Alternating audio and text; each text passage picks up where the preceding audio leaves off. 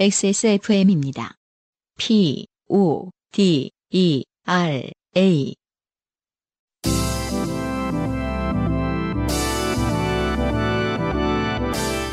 요즘은 팟캐스트 시대.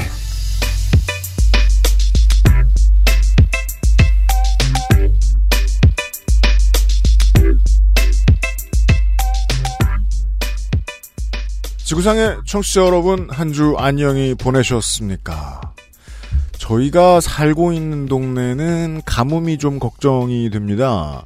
비 오는 시즌도 스킵을 그냥 해버렸고 지금 잠깐 비가 왔는데 이거 가지고는 해갈의 택도 없는데 적도를 끼고 있는 많은 도시들은 지금 비가 너무 많이 와가지고 그리고 사실 저희들 동네 조금만 벗어나도 한국의 다른 지역들도 비가 너무 많이 와가지고 고생한 곳들이 좀 많습니다.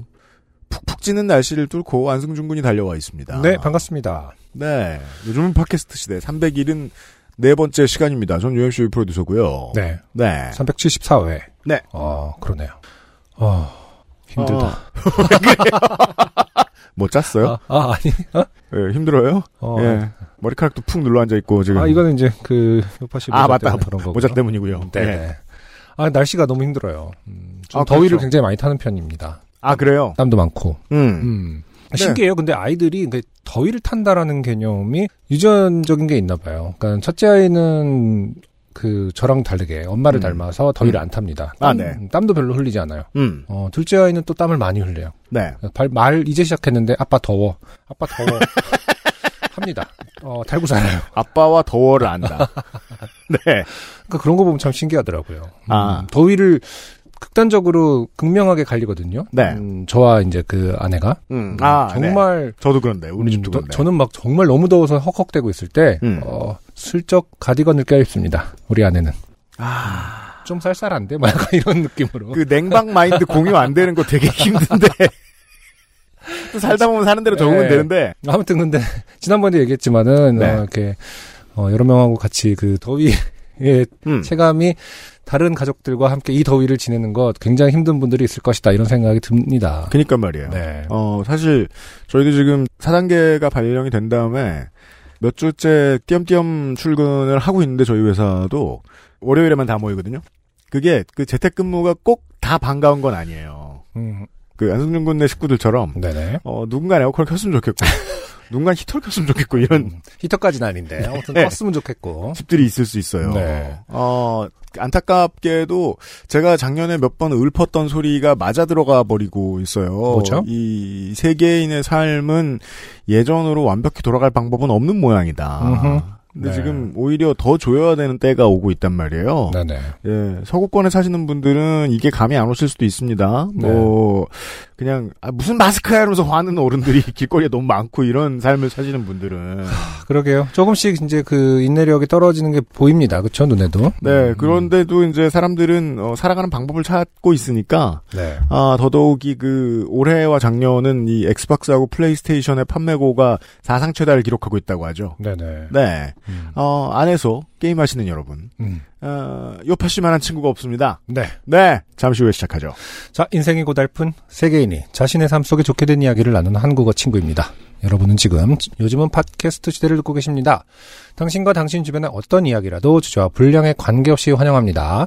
요즘은 팟캐스트 시대 이메일 xsfm25골뱅이 gmail.com 조땜이 묻어나는 편지 담당자 앞으로 보내주신 사연들을 저희가 모두 읽고 방송에 소개되는 사연을 주신 분들께는 커피 비노에서 더치 커피를, 라파스티체리아에서 빤도로 빠네토네 그리고 베네치아나를 주식회사 빅그린에서 빅그린 선물 세트, TNS에서 요즘 치약을 정치발전소에서 마키아벨리의 편지 3개월권을, 그리고 XSFM이 직접 보내드리는 XSFM 관현호 티셔츠를 선물로 보내드리겠습니다. 요즘은 팟캐스트 시대는 100% 수작업 천연 소재 프라하 아동복, 커피보다 편안한 커피 비노 더치 커피에서 도와주고 있습니다. XSFM입니다. 저희 아인 팔이 긴 편이라 늘 소매가 짧더라고요. 저는 지금보다 좀 더 기장이 길었으면 좋겠는데. 허리를 좀 줄이고 허벅지 통은 좀 넓으면 이쁘겠는데요? 아이가 입었을 때 편안한 옷, 프라하가 맞춰드려요. 천연 소재 원단부터 100% 수작업까지. 내 아이의 편안함. 프라하. 에어컨이 사실은 잘 되고 있었다면서요? 또 너 가니까 또 되다가 네. 저는 너 뭘- 넣으니까 또 안 되는 거야. 저는 뭘까요? 저한테 자력이 있나요? 네. 예전에 참 단체 생활할 때는 뭐 예. 고등학생 학교 시절에는 뭐 음. 이렇게 누구 때문에 너 때문에 그렇잖아 뭐 이런 얘기 참 잘했는데 그렇죠. 한 명 몰아가기. 네. 어, 쨌든안 시원하네요. 좀 버텨봅시다. 네네. 네. 어, 아, 이거 진짜 답답하네. 또 됐거든? 그래 뻥치시네. 뭐 이러면서. 자, 한석배 씨의 네. 고기. 안녕하세요. 요파시 관계자 여러분. 말벌 사연을 보냈던 한석배라고 합니다. 최근 에피소드를 들으며 다음 사연 보낼 걸 쓰고 있던 와중에 네. 이런 분들 많아요. 음흠.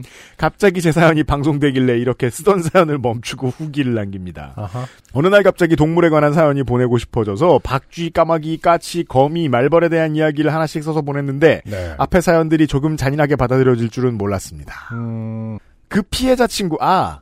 그 한석배 씨가 말벌 발사하신 네네. 맞으신 분. 음, 그 피해자 친구는 천문학자가 되었습니다. 그렇죠. 어, 왜, 왜요? 그럴 줄 알았다. 내가. 왜? 어, 말벌 이펙트라는 것에, 어, 말벌이 없는 별들에 대해서 공부를 하겠다. 내가. 지구 따위. 지긋지긋하다. 지구는 말벌이나 있고 말이야.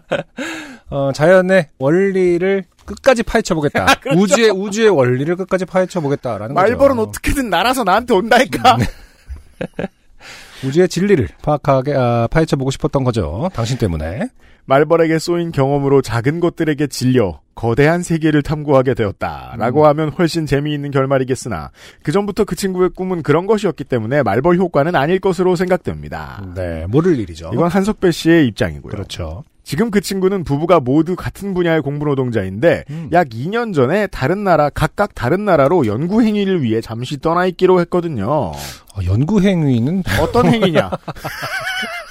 연구라고만 쓰게 약간 좀 뭐랄까 음, 왜 연구 행위라고 썼을까? 그러니까 연구라고 쓰면은 연구를 위해. 이걸 이제 시사로 연구 행위. 판독을 해보면요. 네. 이 공부 노동자들의 노동자성이 오랫동안 받아들여지지 않은 여러 그러니까. 가지 이유가 있는데 어, 어, 어. 가만히 있는 것, 그러니까 저 행위를 보면 저게 연구인지 알 수 없기 때문이에요. 대표적으로. 저거 노동 그러니까, 맞아? 이런 어, 생각이 들기 한석배 씨 때문에. 본인 일도 아닌데 친구를 약간 이렇게 북돋아 주려고 하는 것처럼 말을 괜히 하나 더 붙였거든요. 음. 그 앉아 있는 거 보면 저 음. 연구구만 저거. 그 예를 들어서 연구라는 거 앞에 막 전문적 뭐 이런 거 붙이는 경우 있잖아요. 연구는 대부분 다 전문적이죠. 뭐- 아마추어적, 그냥 연구 일반적, 걔는 요즘 뭐 한대니? 그러면 흔해 빠진 어, 연구라고 있어. 연구해. 뭐 이런 거는 조금 그 친구한테 신뢰될까 봐 연구 행위라고 있다. 전문적 연구 행위를 한다던데 이러면 약간 있어 보이는 느낌이 드는지 이것은 음. 한석배 씨가 괜히 지금 오지랖을 부리는 것이다. 연구 행위를 위해 네. 잠시 떠나 있기로 했거든요. 근데 그 나라에 도착하자마자 코로나19가 터지고 화상회의 등으로 연구 업무를 대체해서 굳이 거기까지 간 여기도 보람도 또- 없어지고. 연구 업무라고 돼 있죠. 네. 그 너무 일 안 하는 것 같은 포스를 풍기는 사람들이 간혹 있긴 합니다만, 살다 보면. 쟤는 뭘 해도 노는 것 같아. 이러면서. 각자의 휴가나 방학, 학회 등을 이용해 만나기로 한 부부는 실제로 못 만난 지 꽤 됐다고 하네요. 이 친구야말로 지금 좋게 된 것 같습니다. 네. 네. 피해자에 대한 이야기였고요. 연구 행위. 음. 팟캐스트 행위. 팟캐스트 업무를 보느라. 팟캐. 어, 요즘 뭐 하세요? 팟캐 업무. 아, 팟캐스트 행위를 합니다. 팟캐스트 업무를 보느라고요. 그 좀 있어 행위는 보여. 어떻게 하는 거야? 그냥 지금 하고 똑같아요. 말을 하는 거죠. 막. 아, 행위 붙이니 모든 노동이 재밌게 들립니다. 이진호 씨의 후기는요. 네, 사연의 그 일이 일어난 이후로 그 개 앞으로는 한 번도 지나가지 않았는데. 네. 점점점. 그러니까 날 보면 지지니까 고생하지 말라고 멀리 돌아가신다는 이진호 씨의 사연이었죠. 네네. 이번 사연을 듣고 나니 다시 방문한다면 어떤 반응을 보일지 궁금해졌습니다. 후기 쓰러 갔어요. 충실해요. 고맙습니다. 아니 걔의 입장을 충분히 존중해서 안 가기로 했는데 궁금해져서 다시 갔다는 건 결국에 인간의 어떤 걔의 오만함을 입장을 뭐 어, 벗어나지 못하고 있는 것이다. 후기를 쓰기 위해 무시해보기로. 네. 네. 어, 그 셀프 세차장은 집에서 걸어서 1분 거리밖에 안 되기 때문에 다시 가 보았는데 음. 역시나 절 보고 펄쩍펄쩍 뛰면서 지저대더군요. 음, 네. 그래서 이제 그게 풀렸을 때 와서 꼬리를 내리고 순종하는 모습을 보였다 이런 거 얘기였죠 사연. 네, 네, 맞아요. 달려들지 않고. 맞아요. 음. 어, 어쨌든 다시 묶여 있는 상황에서는 펄쩍펄쩍 뛰면서 지저댔습니다. 음. 그래서 문득 궁금해져서 멀리 떨어진 후에 다른 사람들이 지나갈 때도 짖나? 하고 관찰해 보니 대략 다섯 명 정도 지나갈 때까지 보고 있어 봤는데 다른 사람들에겐 짖지 않았습니다. 아. 이게 이제 연구 행위죠. 그렇죠. 근데 이런 행위는 연구인지 알기 힘들다는 거예요.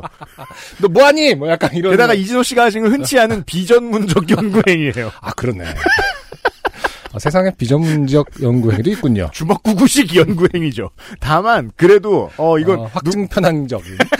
누구도 이런 조언 안 할 텐데 이진호 씨께 이런 조언을 한번 어 건강 검진 한번 받아보시는 건 어떨까? 왜요? 그 왜 개들은 냄새로 많은 정보를 얻어내잖아요. 아 그럴 수 있겠다. 예, 음, 냄새가 다르다. 얼마 전에 뭐 애를 낳았느냐, 어, 무슨 병이 있느냐, 네네. 주기가 언제냐, 뭐 음. 모든 걸 다 알 수 있어요. 아. 네, 걔는 음, 냄새로. 음, 예, 네네.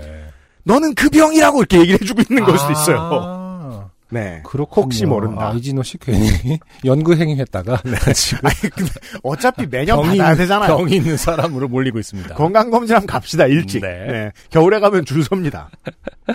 자, 역시 그냥 앞으로 그 개 앞에는 지나가지 않기로 마음 먹었습니다. 네. 예. 이 후기가 소개될 때는 에어컨이 수리되어서 쾌적한 환경에서 방송 녹음하시기 바랍니다. 그럼 이만. 제가 기울 수도 어, 있는데 이게 음. 기울한 표현은 이상하죠. 아까보다 좀 시원하신 것 같아요. 어, 그러네요. 어. 사람의 적응력은. 아, 근데 기대하고 예, 있다. 좀 시, 원해졌는데 네, 온도 낮춰봤어요. 네. 아, 그렇군요. 그러다 또 갑자기 팡 터질 수도 있긴 한데. 음, 네. 음, 아무튼 이진호 씨의 네. 연구 행위, 관찰 행위였습니다. 자, 땡지민 씨의 비둘기 사연이 있었단 말입니다, 지난주에. 맞아요. 그 사연을 듣자마자 김효정 씨가 말이에요. 네네. 비둘기를 키우신다는 분이 걱정돼서 급히 사연 보냅니다. 네. 저희 집에도 아파트 에어컨 실외기 두는 공간에 비둘기들이 알을 까고 육조를 한 경험이 있었습니다. 육아가 아니라 이제 육조. 저희 집에는 고양이가 있는데 이 녀석이 매일 그 실외기 쪽 창가에 앉아 비둘기를 구경하길래 아 이건 무슨 뜻이냐면 음. 언젠간 꼭 이런 뜻이죠. 긴 시간을 두고 관찰하는 네. 거죠. 네. 도실도실하군 이러면서. 아, 사람이 TV 보는 것처럼 심심하지 않고 좋네라고 긍정적으로 생각했죠. 네.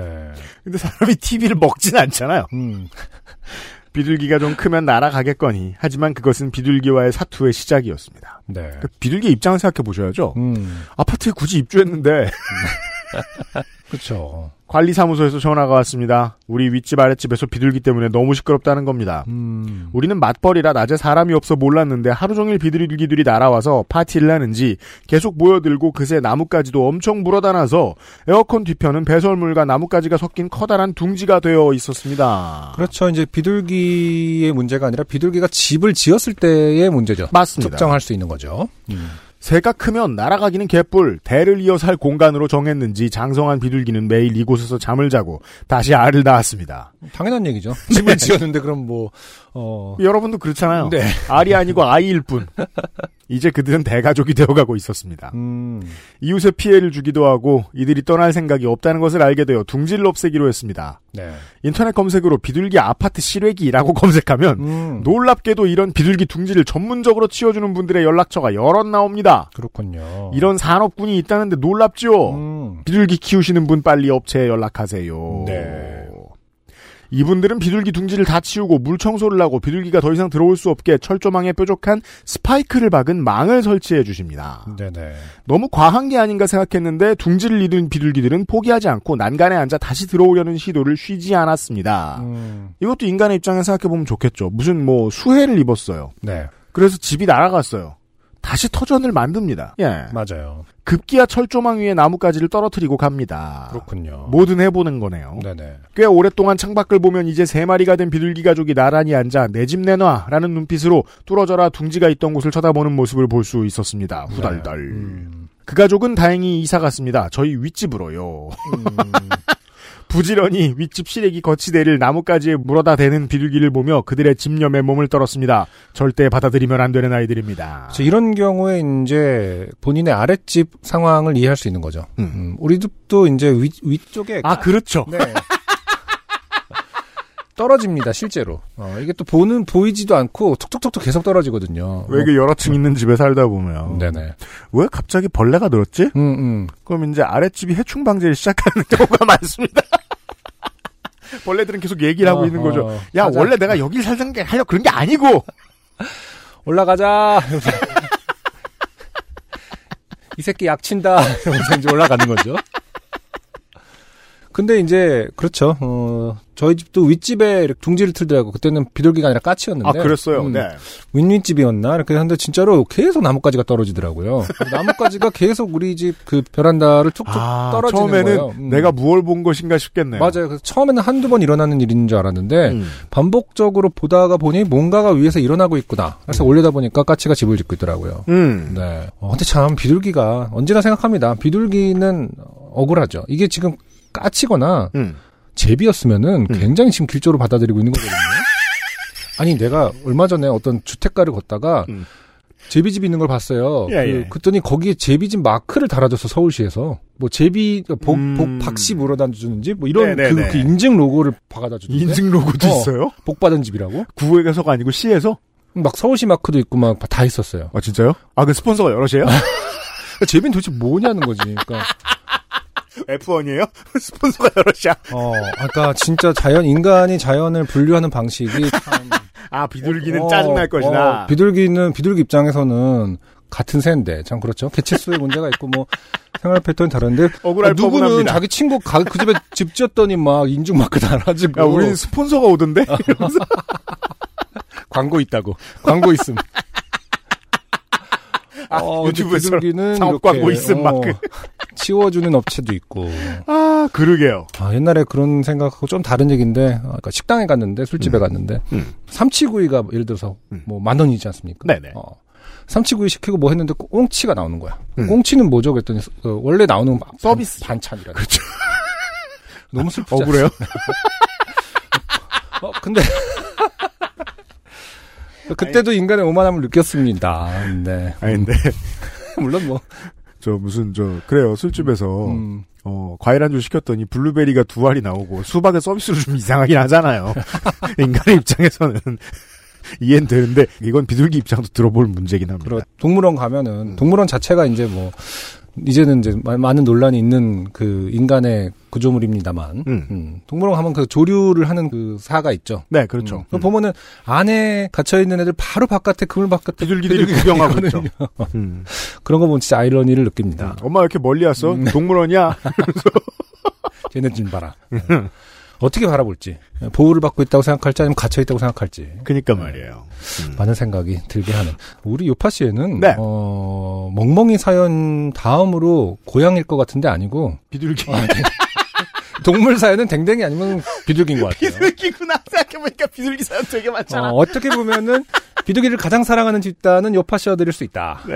음, 어, 그리고 그 다음은 또 고양이가 아니에요. 버그지. 아 그렇네요. 주로. 그 그 집에 집에- 생각보다 네. 애묘인들이 적은 방송. 그 집에서 이사 나올 때도 이사 들어오시는 분들께 저 철조망은 절대 해체하지 말라고 경고하고 나왔습니다. 잘 듣고 있고 좋은 방송 감사하다고 이제 인사드립니다. 이게 그 철조망도 요즘은 이 새들이 앉는 것을 방지하기 위한 음. 다른 좀 덜 흉한 병장기들이 있어요. 네. 그 왜 1호선 국철 그 저 수도권 전철 1호선이나 아무튼 저 국철 같은데 그 역사가 외곽에 배치돼 있는 네. 탁 트인 곳에 배치돼 있는 곳들 보면은 음.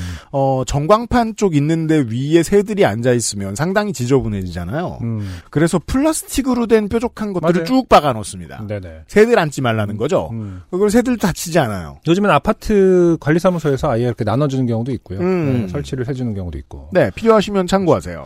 옛날에 한번 런던에서 한, 한 10년 정도 됐을 거예요. 그 백화점, 되게 유명한 백화점 앞에 음. 이렇게 화단에다가 예. 그걸 해놨죠. 노숙자들 잠자지 말라고.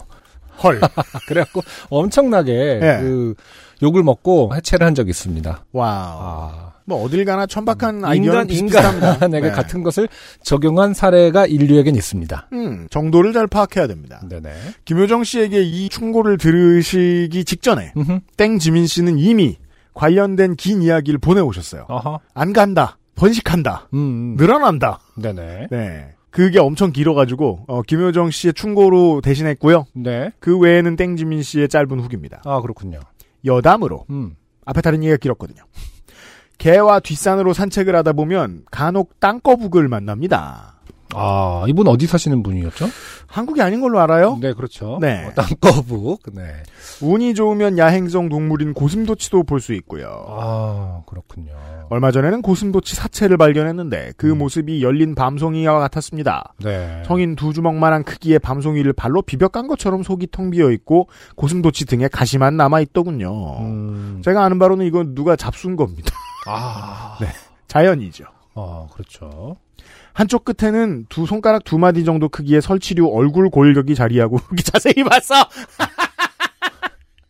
있었고요. 네. 정약전 선생이나 설경구 배우처럼 아 자산 오보를 보셨어요? 네. 더 자세히 관찰해 보고 싶었지만 동물 전염병 시대에 살고 있음을 직시하고 쳐다보는 것에서 호기심을 멈췄습니다. 고국에 계신 요파시 청취자 여러분, 데이- 델타 변이로 인한 4차 유행으로 힘드시겠지만 한국이 방역 정책을 선도하는 시대에 살고 있다는 것에 자부심을 가지고 조금만 더 힘내셨으면 합니다.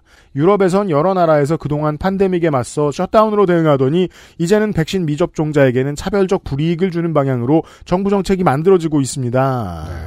한국은 이걸 안 하죠. 아. 음, 그러니까 이게 투트랙인데 음. 어 백신을 맞은 사람들에게 무슨 로또 같은 걸 주거나 네네. 예 그래서 뭐 저 당첨되는 사람한테 뭘 주거나 아니면 보상금을 주거나 음. 예 그도 아니면 안 맞은 사람들에게 어떤 페널티를 주는 이런 방식을 다 하고 있어요. 아, 그렇군요. 네. 이럴 때면 시민 한 사람 한 사람이 힘을 모아 재난을 극복하는 한국인의 공동체 정신이 그립습니다. 물리적 이동을 잠시 멈춰야 하는 시기에 모두 서로의 자리에서 힘을 내셨으면 합니다. 그러면 안녕 유영하시고 하고 또 뭐가 나왔는데 네. 어, 그동안, 자, 에디터 마이크 키시고요.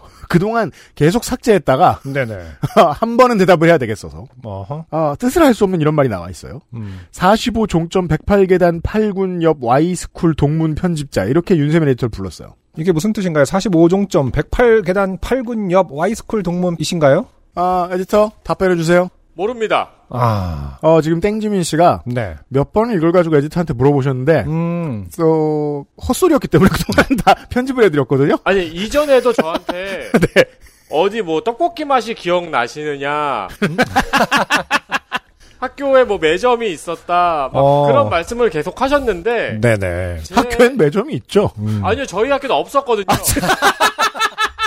죄송해요. 야, 이렇게. 이렇게 넘겨짚어서는 안 되겠다. 어, 대단하다. 학교에 매점이 없, 없었군요. 네. 여기 중요한 건 매점이 없는 학교인 게 문제가 아니라 네. 이 땡지민 씨가 아 에디터가 무슨 학교를 나왔을 것이다라고 상정하고 있더군요. 그러니까 이제 그 땡 지민 씨와 같은 학교 동문일 거라는 단서를 PS로 달아주셨거든요 네네. 네. 통 모르겠거든요 저희가 답을 안 할 땐 이유가 있어요. 네. 네. 빠염 웃음기 빠진 긴 자연 다큐 후기 읽느라 고생하셨습니다. 373회를 들으면서 개와 뒷산 산책을 나갔는데 산 너머 반대편에서 산불이 났네요. 음. 이런 얘기만 들으면 무슨 한국 바깥에 나가면 다 지옥도인 것 같이 가만히 있는데 산불이 납니까? 음. 제가 날아오고 소방헬기 머리 위로 날아가고 코를 찌르는 매캐한 불냄새가 그 잠깐 사이에 옷에 뱄네요. 다행히 바람 없는 날이라 불길이 바로 잡혔습니다. 자연생태 다큐에 이어 재난 다큐 소식으로 찾아갈 뻔한 긴 후기 끝마쳐요. 네. 네, 고맙습니다. 네. 캘리포니아신가요? 그러게. 요즘에 산불 또 났었죠. 음. 음. 예. 근데 뭐 산불이 캘리포니아 만나는 건 어, 아닌데. 그건 그런, 네네네. 자, 긴 후기들이었고요. 오늘의 첫 번째 사연, 김진수 씨인데요. 네. 안녕하세요. 항상 청취만 하다가 처음으로 사연을 보내봅니다. 저는 2017년 1월 요파시 138회에서 야. 4년 네. 됐네요. 운전면허학원에서 운전 연수 중에 포터에서 떨어져 낙마 포터라는 별명이 생긴 아이의 아는 오빠입니다. 여기 궁금해서 사연을 다시 들어봤는데 네. 그게 이제 그 방송이 신승희 씨가 처음 나왔던 방송이었어요. 아, 그래요. 신승 예. 씨. 어 다시 들어봐도 음. 기묘한 사연이에요. 음, 맞아. 예, 뭐였지? 운전하다가 차에서 떨어지긴 힘들잖아요. 근데 학원이었죠, 그쵸? 네, 학원이었어요. 어. 그리고 본인이 떨어진 뒤에 이제 후진 기어를 넣어놓은 상태에서 떨어지셨기 때문에 네. 다시 차에 올라타서 음흠. 차를 멈추고 나왔더니 흙탕물에 빠졌고 오른팔에서 피가 나고 뭐 이래가지고 여기서 떨어졌다는 건지 시험에 떨어졌다가 아니라 진짜로 물리적으로.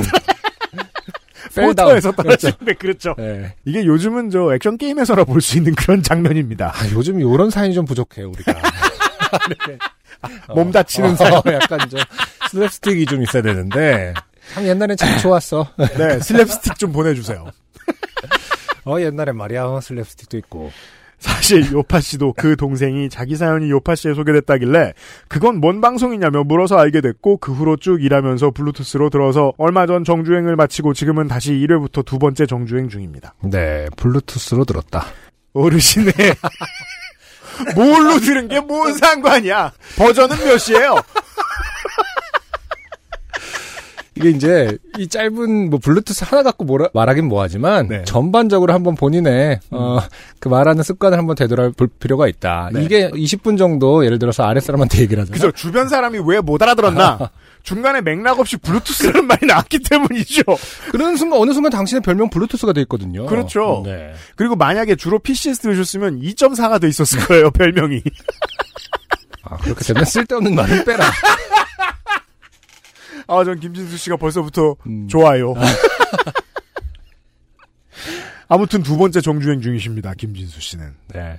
저도 매번 들으며 나도 좋게 된 일은 없는가 생각을 해봤지만 정작 방송에 나오는 수준의 좋게 된 일은 아니라고 생각해서 이렇게 생각하시는 분들이 너무 많죠. 네. 기준 무조건 나오는데 음. 사연을 못 쓰고 있던 중에 불현듯 중학생 때 겪은 일이 생각나 적어봅니다. 네. 지금 연도를 밝혀 주셨는데 거의 어, 비슷한 연배인 것 같습니다. 네. 그렇죠? 음, 그러네요. 정확한 학년이 기억나지 않지만 아마도 중학교 2학년 혹은 3학년 정도였던 걸로 기억합니다. 왜냐하면 두 살 터울의 형이 음. 고딩이었던 때라는 건 정확히 기억나기 때문이죠. 어. 그렇죠. 당시에는 친할아버지가 살아계셨고 대전에 계신 큰아버님께서 모시고 사셨기에 우리 가족은 설 추석 같은 명절에는 모두 대전의 큰 집으로 모이는 게 집안 명절이었습니다. 큰아버지를 뺀 아버지 형제 5남매는 경기도와 서울 각지에 사셨기에 모두들 명절 전날에 대전으로 모이곤 했습니다. 사건은 설 연휴 당일 오전에 차례를 지내고 친형과 제가 둘이서 먼저 서울로 가겠다고 하면서 벌어졌습니다. 음. 고등학교에 올라가면서 머리가 제법 커지고 세뱃돈도 두둑이 챙긴 친형은 부모님께 동생인 저와 함께 먼저 서울로 갈 테니 부모님은 하루 더 있다 올라오라고 했습니다. 아 이런 집안도 있을 수 있군요. 음, 근데 뭐 어, 그러니까 아이들이 돈만 챙겨 달아나는 그러니까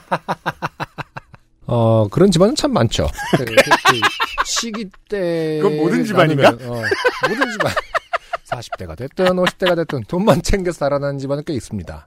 그러니까 근데 이래서 이때는 이제 당위가 있죠. 네. 가서 공부하겠다. 음. 어, 고등학생 때는 모든 게 익스큐즈가 되는 시기 아닙니까? 모든 게 용서가 되고 양해가 되잖아요. 한국의 노인네들이 이래서 부동산을 더 꽉 붙잡고 있는 것이기도 해요. 음, 다른 거는 어 빨리 물려줘야 할 당위성이 금방 생겨버리거든요. 네. 부동산은 깔고 앉아 살기라도 하잖아. 그렇죠. 예.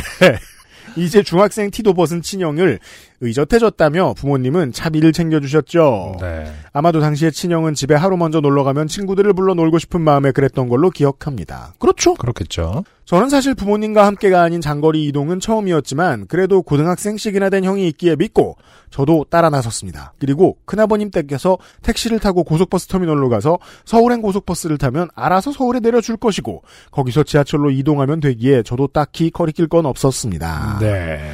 사건은 서울로 향하는 고속버스에서 벌어졌습니다.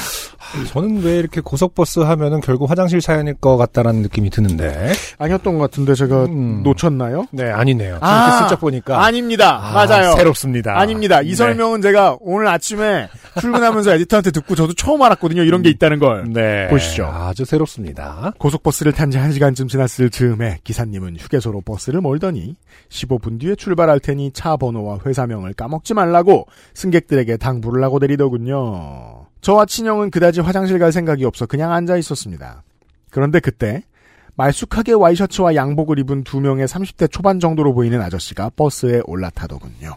그 아저씨 두 분은 운전기사 자리 옆에 입구에 서서는 자신들을 어느 어느 무역회사 직원이라고 소개를 하고 이번에 자신들의 회사에서 수입한 외제 고급 시계를 야. 홍보 차원에서 두세 분께 경품으로 지급할 거라고 말을 하고는 숫자가 적힌 종이 쪽지를 자리에 남아있던 승객들에게 한 장씩 나눠 주었습니다. 아, 저 근데 지금 헷갈려요. 이게 뭔지 알거든요, 제가. 근데 이게 내가 겪었던 일인지 아니면 뭐 TV에서 본 건지는 좀 헷갈리네. 근데 겪었던 것 같기도 하고. 아예 금시초문이었습니까? 다시 에디터 나와주세요. 네. 네, 어. 나왔습니다. 네. 이거 직접 보신 적 있어요, 에디터? 많이 봤죠? 진짜? 그러니까 너 나도 어디서 산 본 거야?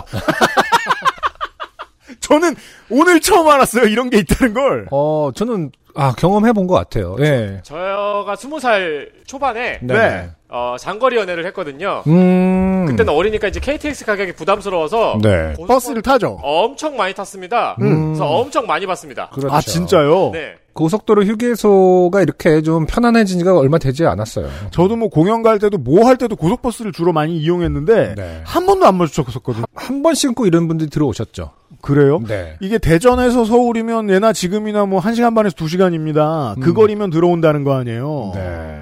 아하. 그거 확인하려고 에디터 지금 부른 거예요? 예. 네. 아, 일반화해 보려고. 셋 중에 둘이면 일반적인 일이잖아. 그러니까 참고로 여기서 고속버스가 15분 정도 있다가 출발하잖아요. 네. 어, 이때 이 버스 놓친 사연 궁금하시면 나중에 연락하세요. 네. 에디터 고마워요. 빠염! 스무 살 때 아, 고속버스 많이 탔으면은 뭐 많은 일이 있었겠네요, 에디터님도. 예. 네. 어린 마음에 저는 금빛 찬란한 시계를 흔들고 있는 또 한 분의 아저씨의 손만 바라보며 네. 나에게도 행운이 올까 하며 설레어하고 있었습니다. 숫자가 적힌 종이를 모두 나눠준 아저씨가 시계를 들고 있는 아저씨에게 다가가고 잠시 후에 당첨 번호를 발표하겠다며 숫자를 호명했습니다. 이럴 수가! 당첨이라며 불러준 번호 중에 제가 들고 있던 숫자가 있었습니다! 어. 근데 이게 이제 만약에 옛날 버스면 어, 우등 이런 게 별로 없으니까 45인승이었을 것이고 45, 46인승. 그러면 이제 15분 시간 주면은 다들 휴게소 가서 뭐 먹고 화장실 갑니다. 네. 그런 분들 빼면 열댓 명 남아 있었을 거예요. 음. 당첨이 어려운 일은 아닙니다. 그렇죠. 아 그리고 지금 맥락상으로 보면은 이미 이제 누구를 걸리게 할 찍었죠. 것인가자 아, 예. 찍혀 있는 거죠. 그렇겠죠. 어린 학생들이 제일 만만해 보였겠죠. 예. 그러니까 걔 중에 제일 동네 바보인 것 같은 사람을 뽑았을 것이고 네. 저는 환호하며 사냥당하기 직전이죠. 형에게 제 종이의 숫자를 보여줬고 그걸 본 형도 우와. 요파 씨의 기본 구성 요소죠. 네. 바보. 바보를 꼭 한 명 더 데리고 있다. 그리고 파트너도 바보. 우와 하며 부러워하는 눈치였습니다. 제가 당첨되었다며 손을 번쩍 들자 두 분은 제게 다가왔고 축하한다며 음. 투명 비닐에 쌓여진 금빛 시계를 건네주었습니다. 맞습니다. 저는 알 것 같아요. 이게 뭐 케이스에 들어가 있는 것도 아니고 상자에 들어가 있는 것도 아니고 그냥 비닐에 아 진짜요? 이렇게 있었습니다. 어. 금빛시계 맞아요. 지금 생각해보니 그 시계의 포장이나 때깔은 영화 범죄와의 전쟁에서 최민식 님이 영화 초반에 부산 세관에서 압수해서 바닥에 널브러뜨렸던 짝퉁 시계의 모습과 거의 일치한다는 걸 영화를 보며 깨달았습니다. 그렇군요. 그런데 그때 시계를 건네받고 신나하고 있는 저에게 두 아저씨는 갑자기 이상한 말을 하더군요. 아저씨, 이 시계는 10만 원이 넘는 고가의 시계인데 이벤트로 반값도 안 되는 가격으로 파는 행사 중이니 3만 원만 주면 된다. 는 것이었습니다. 분명 조막가는 경품으로 그냥 준다고 했는데 돈을 내라뇨. 네. 저는 황당해하면서 옆에 있던 친형을 바라보았고 형은 그 정도면 정말 싼 거야. 저를 펌프질했습니다. 제가 되게 작년에 좋아하던 광고 문구죠. 그거죠? 음. 5억이면 싼 거예요. 아, 그런 게 있었나요? 네. 무슨 부동산 앱 광고였던 음. 것 같습니다. 평소였다면 중학생인 제게 당시 3만 원이라는 거금이 없었겠지만 네. 그날은 설날 아침. 그래서 이런 분들이 또 기승을 부리는 거예요. 그럼요. 세뱃돈을 받았을 것이다. 라고 생각을 했겠죠. 할아버지, 큰아버지, 작은아버지들과 고모부에게서 받은 세뱃돈이 땡이 기찍찍이 지갑에 가득했더랬죠. 네.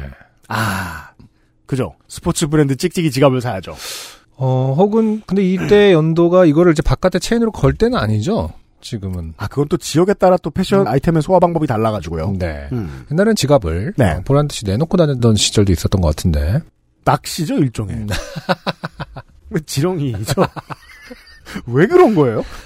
생각해보면, 이제 뭐 고3 이럴 때, 어, 신촌 이런 데 가면 다구로 근데 지갑을 이렇게 걸어갖고 여기 그 카고바디 여기다 넣었나? 하여튼 뭔가가 연결을 해서 지갑을 되게 자랑하고 맞아요. 다니는 느낌이었었는데. 저는 그런 사람들 볼 때마다 그 체인에다가 수건을 걸고 싶었어요. 전선을 연결해가지고. 그건 뭐야? 반대쪽 끝에 오렌지. 전기가 통하는지.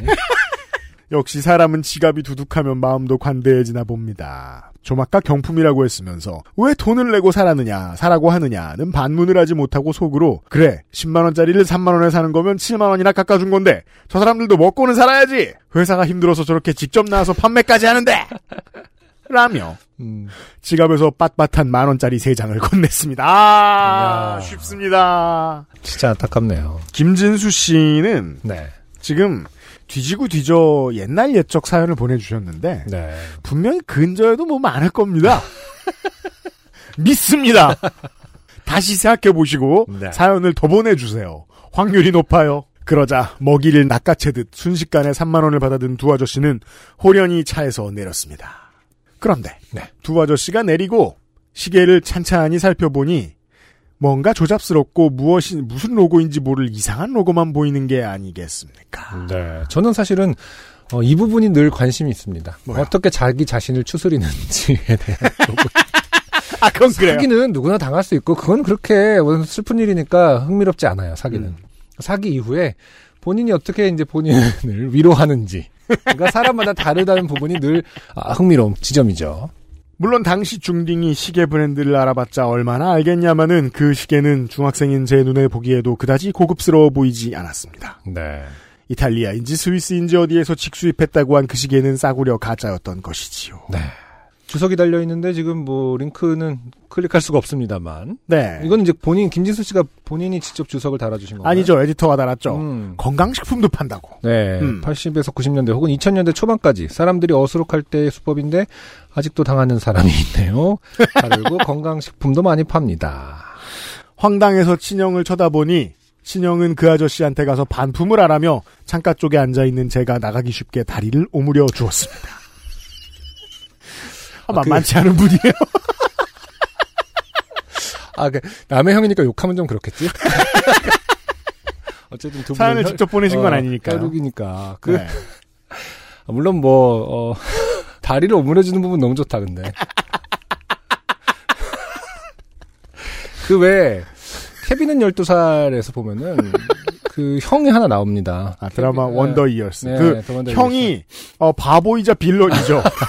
그 약간 생긴 것도 만화에서 카, 그 미국식 만화에서 튀어나올 것만 같은 그런 빌런 그 네. 전형성을 좀 갖고 있었던 것 같은데 그 음. 당시에는 굉장히 약간 이런 캐릭터였죠 맞아요. 맞아요. 그러니까 자비가 없죠, 자비. 그러니까 혈육으로서의 어떤 어, 감정을 보듬어주는 지점이 없습니다.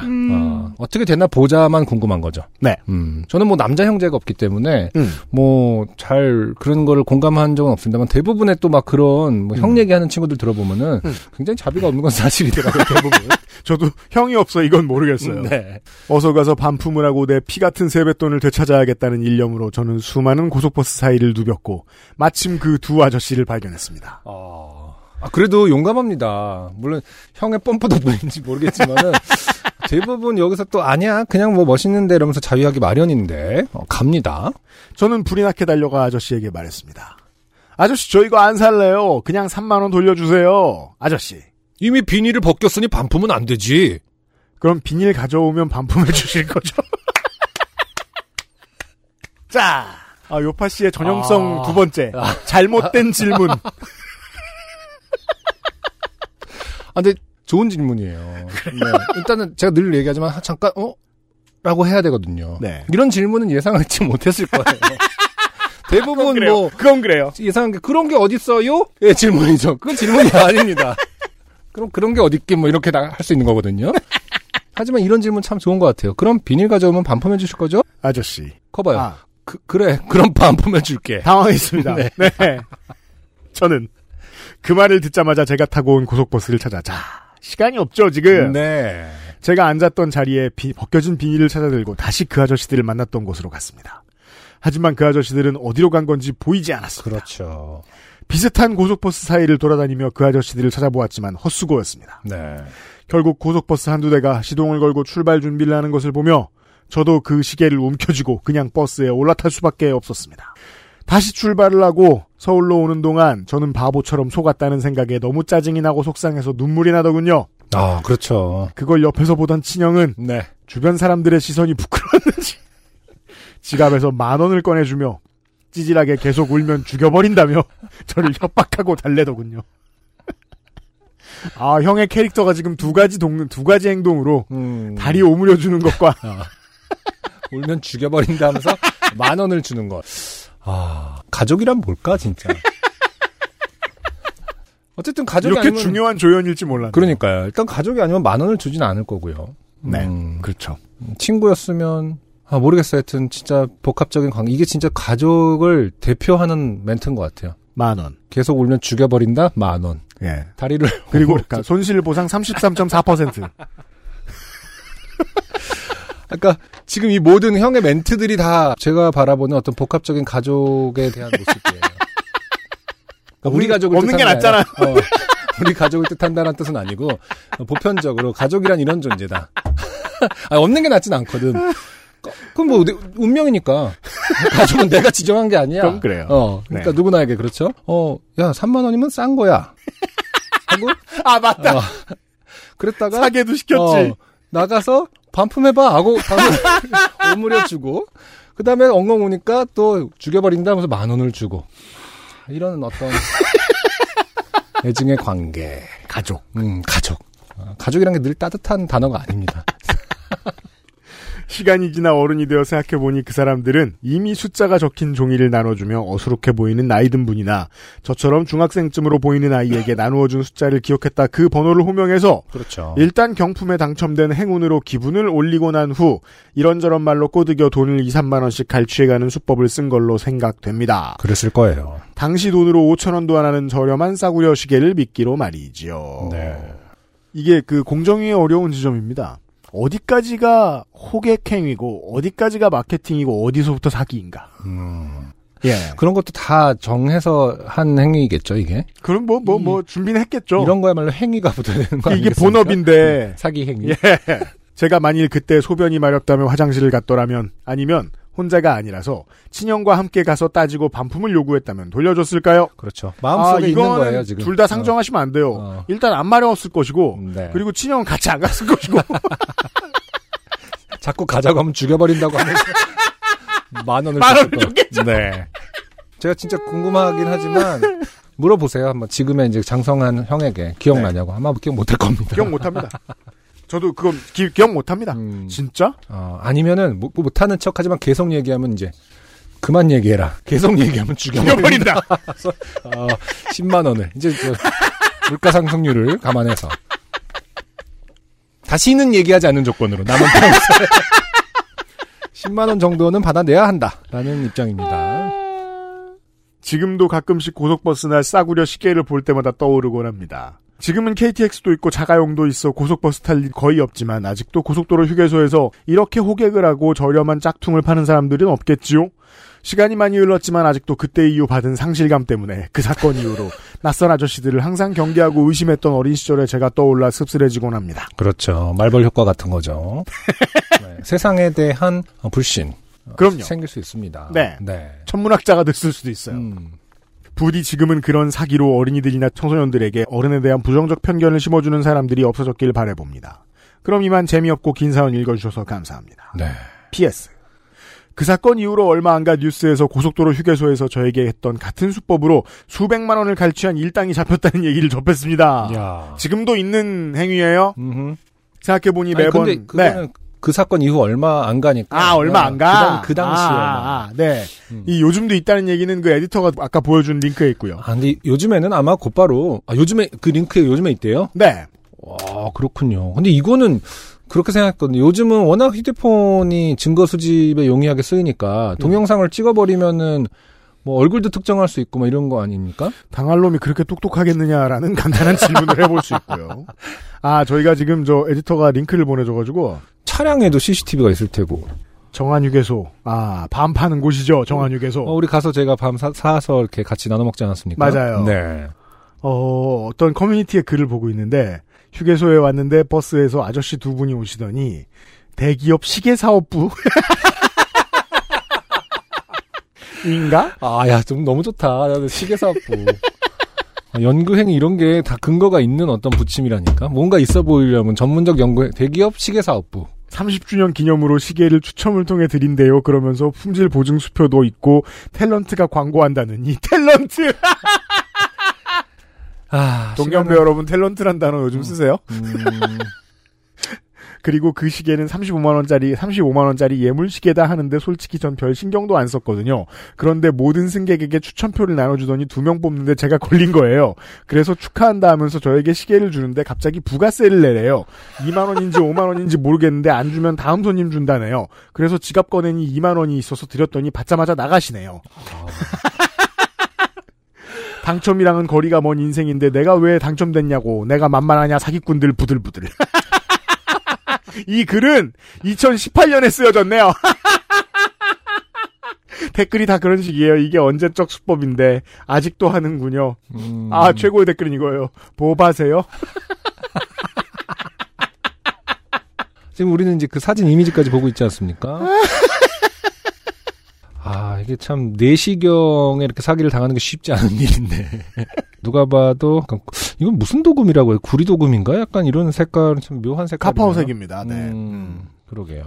휴게소에 도착해서는 그런 사기 행각에 대한 주의를 승객에게 언급했어야 하는 것이 맞는 게 아닌가 하는 생각도 들었습니다.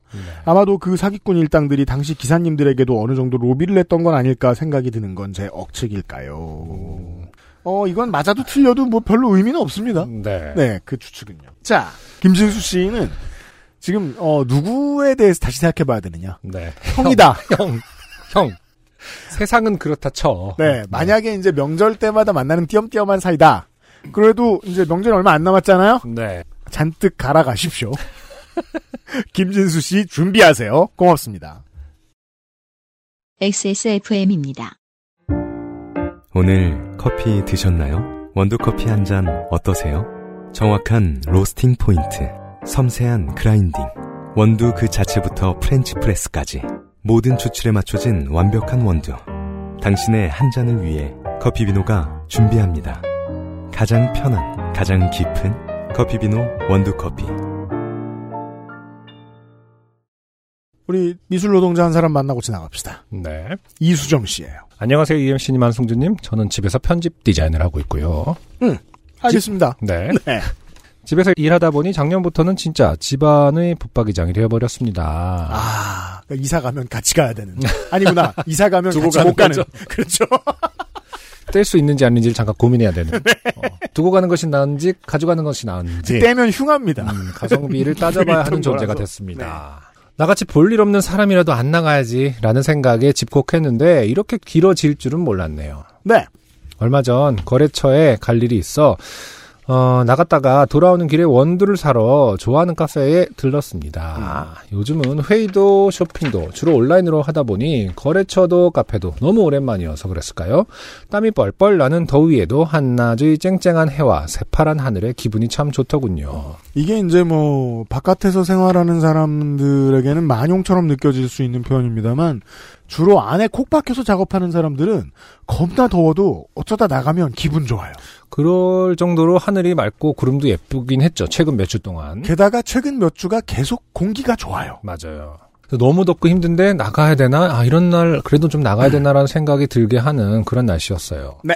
자, 그 카페는 원두를 사면 커피를 한 잔 주는데요. 음. 똑같은 원두로 내려도 거기에서 내려주면 완전 다른 맛이 나는 것 같죠. 네. 거의 2년 만에 카페에서 내려준 커피를 받아 들고는 기분이 더욱 좋아졌어요. 하, 그럴 때가 있죠, 정말로. 정말로 2년 동안 안 나가셨나요?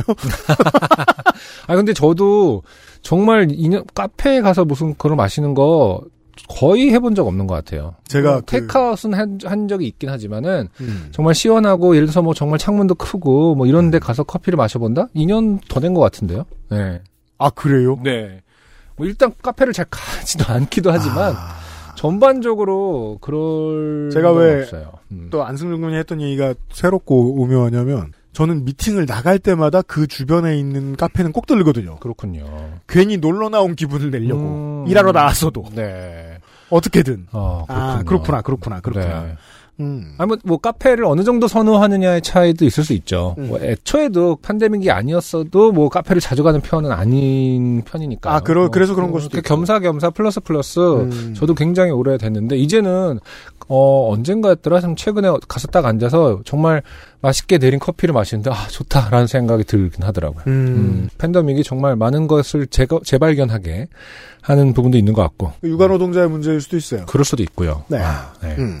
어, 4단계가 시작된 즈음이라 카페에 앉아서 먹긴 좀 그래서, 그렇죠. 저도 웬만하면 다 밖에서 먹거든요. 음. 계산을 하고 나와 몇 걸음 걷다가 아차 싶었습니다.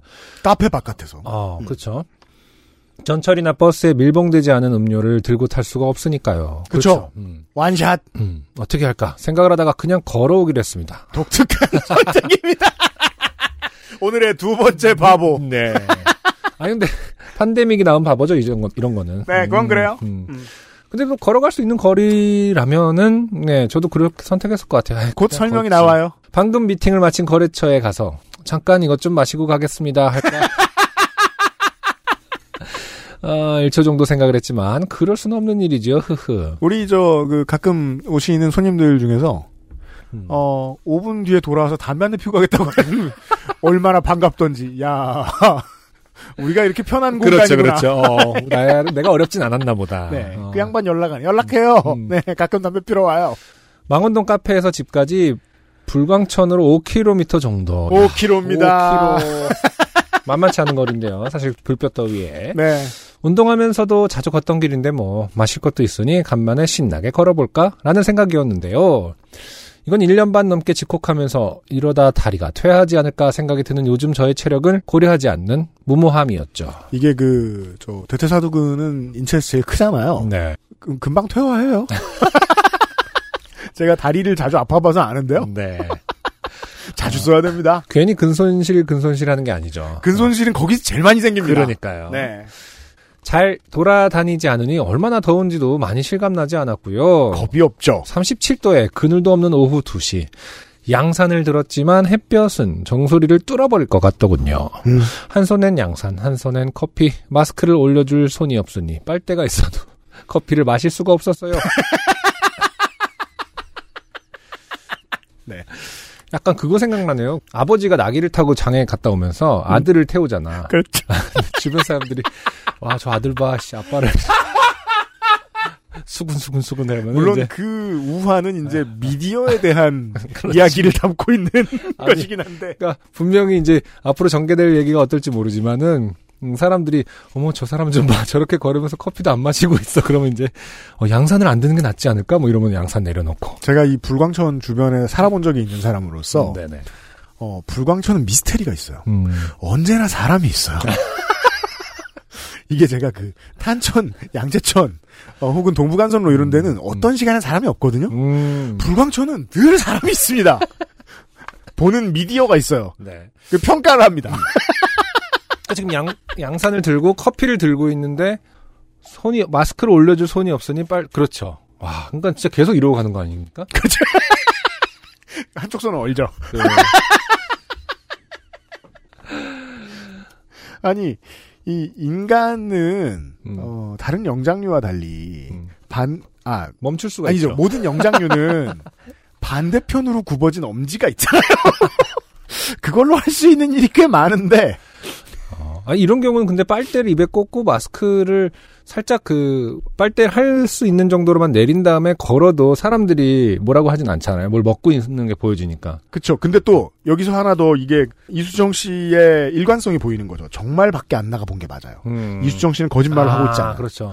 이게 자주 안 하는 사람은 겁나 FM이잖아요. 그렇죠. 어. 이제 이수정 씨가 그런 거예요. 누군가가 커피를 들고 왔는데 마스크를 좀 내리고 있으면 야외에서 음. 어떤- 어느 정도는 양해를 하죠 이제는 어, 네. 뭘 먹고 있으니까 음. 라는 생각을 하니까요. 그렇죠. 근데 이수정 씨는 그 선택은 아예 안 한 거죠. 음. 그러니까는. 음. 그러니까 한국인들이 그런 점에서 얼마나 매너가 있냐면 음, 지금 저 4단계가 아, 지금 수도권하고 대전 정도입니다. 저희들이 지금 녹음하는 이 시점에. 네.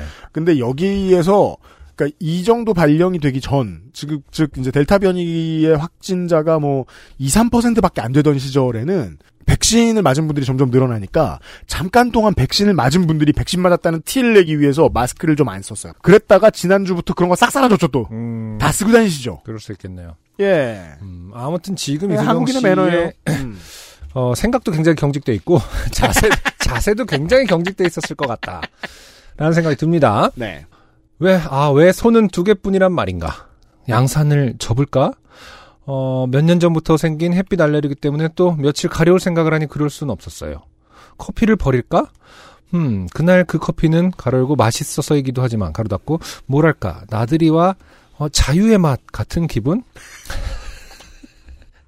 아직 덜 힘들었죠. 아, 자유의 맛이 굉장히 자유의 맛. 혹독함에도 불구하고 네. 네, 자유의 맛이라는 거에 어, 경도돼 있습니다. 음. 그래서 단숨에 원샷하기도 어, 그리고 버리기도 싫은 어, 집착이 생겼어요. 이 소리 들어가려나? 아래층에 저거 한대. 공사한데? 저, 어, 저, 인테리어, 아니, 저, 화장실 공사한대나? 음, 네. 그렇대요. 정치 여러분. 공사가 잦아요. 결국 걷다가 커피를 마시려면 멈춰서 양산을 옆구리에 끼고 마스크를 살짝 들어 빨대를 입에 찔러놓고 커피 한 모금을 마시고 다시 양산을 들고 좀 걷다가 이런 멍청한 반복의 연속이었죠. 음. 그렇죠. 아 이럴 수 있어요. 네. 저 같은 경우는 또 땀이 많으니까 음. 만약 이런 경우는 땀까지 닦아야 되는 어떤 상황이 있는 거죠. 음, 아. 손수건이라든지 뭔가가 음. 어, 항상 또 한 가지 옵션이 더 더해져야 됩니다.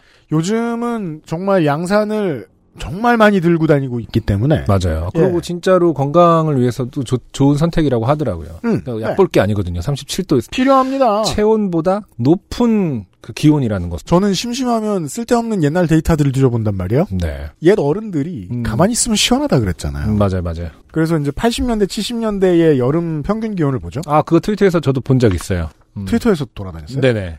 아 진짜요? 어, 똑같은 얘기를 하던데. 아 비슷한 생각을 했구나. 어, 옛 어른들이 누가. 왜 가만히 있으면 시원하다는지 아, 진짜? 알겠네. 왜냐하면 가만히 있어도 시원했겠구만. 약간 이렇게 하는 26, 7도예요. 평균 기온이 여름에.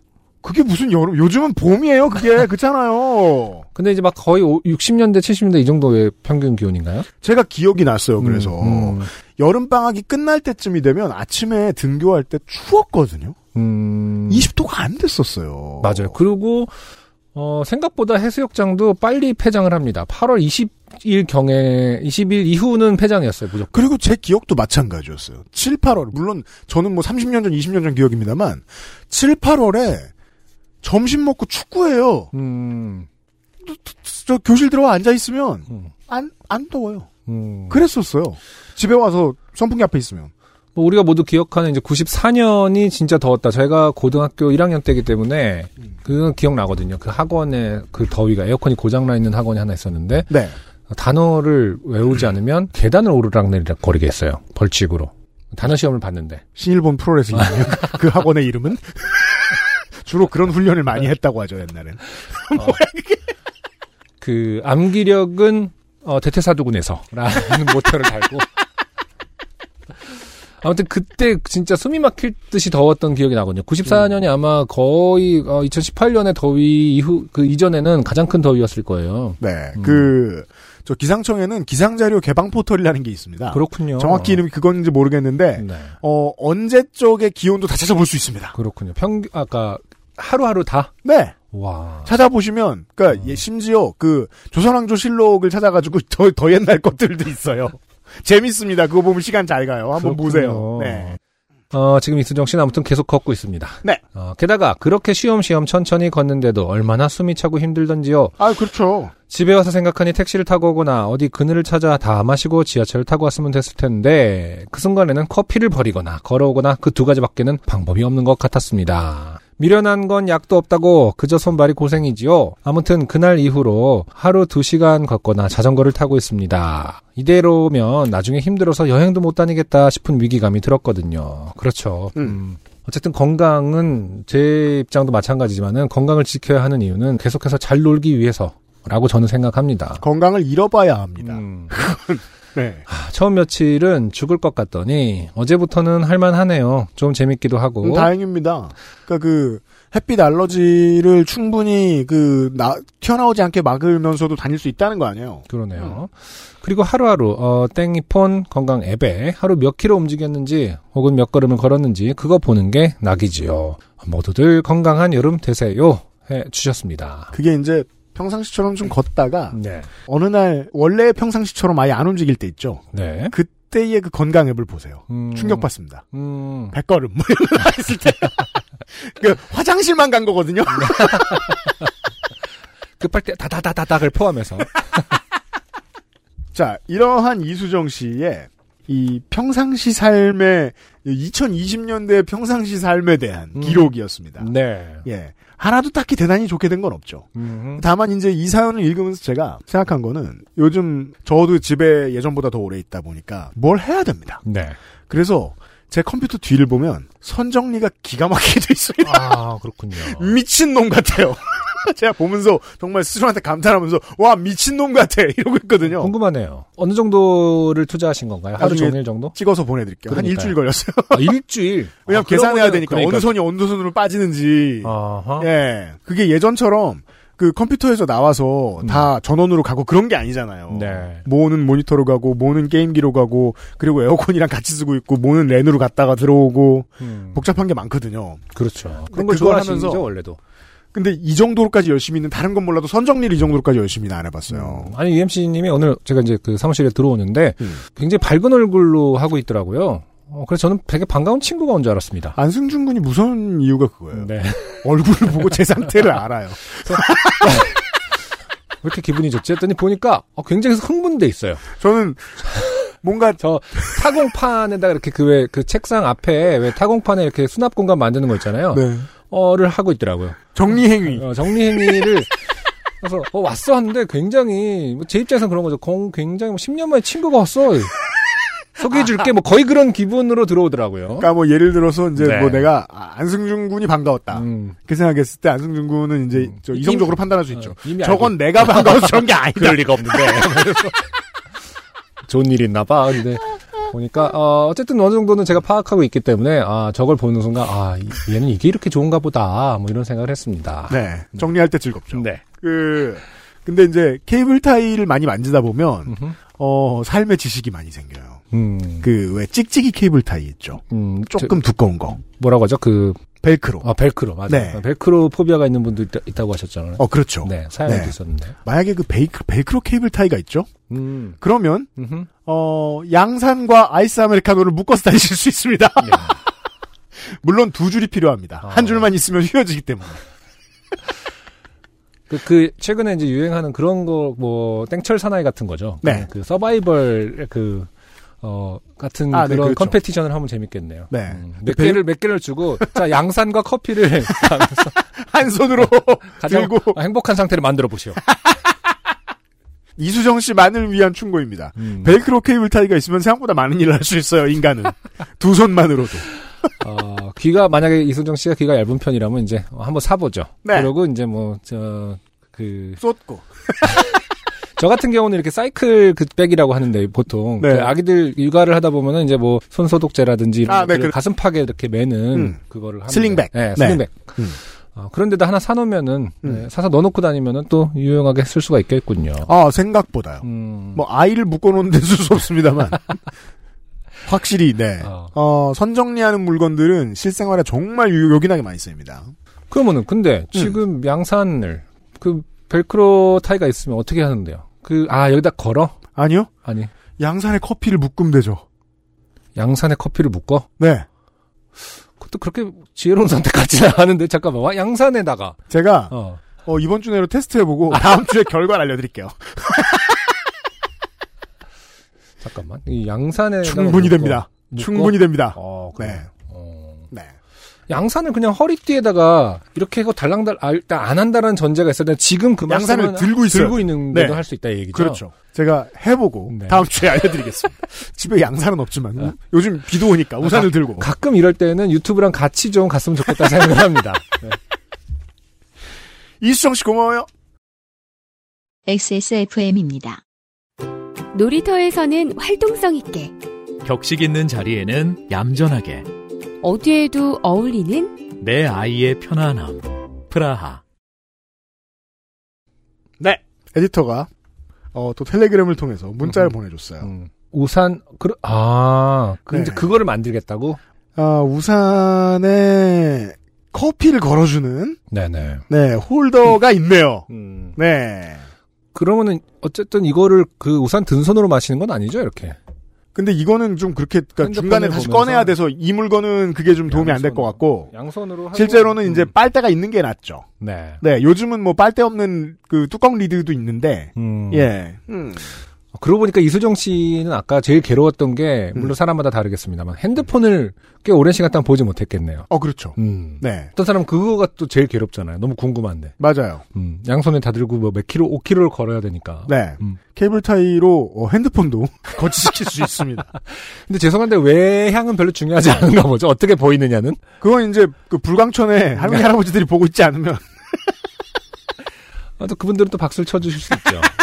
저렇게 참, 하는구먼. 아, 참 슬기로워 이러면서.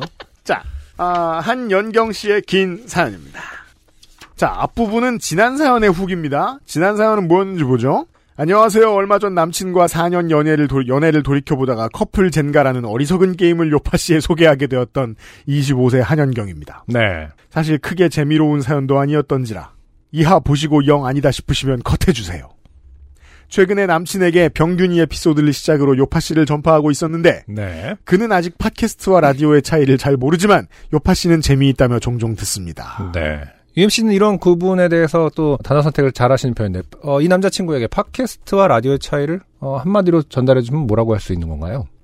구독이긴 한데요. 음. 근데 뭐 이걸 모르면 그렇게 말해도 못 알아듣는 아, 방금 표정을 저만 봤는데, 약간 상대하기 싫어하는 동네 표정이었어요. 바보 취급할 때 표정.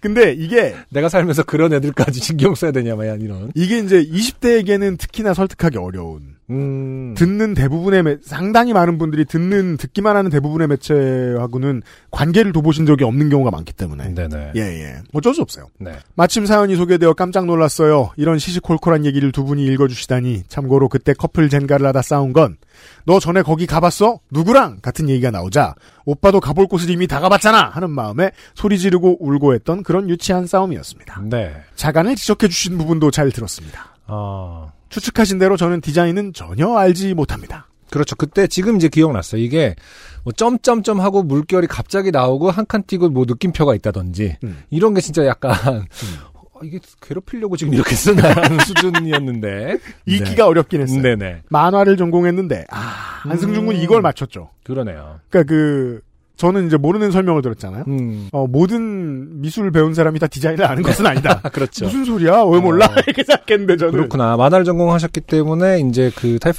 타이포그래피보다는 직접 이제 그림을 그림만 그리는 음. 그런 거 집중을 하셨을 수도 있겠네요. 타이포나 편집 디자인 책을 몇 번 훑어봐도 도저히 제 미감을 믿을 수 없어서 공모전이나 작품 표지 등 자잘한 작업을 직접 해야 할 때 꽤 애를 먹고 있어요. 음. 지적을 받고 제 글쓰기 습관부터 돌아봐야겠다는 생각을 했습니다. 네. 그것까지 보실 줄이야. 네. 뭐 글쓰기 습관이라기보다 그냥 근데 아마 그런 생각을 좀 합니다. 이게 최근에 저도 네. 핸드폰으로 글을 좀 써서 이제 뭐 그 저기 뭐냐 육아에 관련한 에세이를 싣고 있는 게 있거든요. 아, 그래서 네, 매주 원고를 넘겨야 돼요. 아 그럼 또 생각날 때마다 써야죠.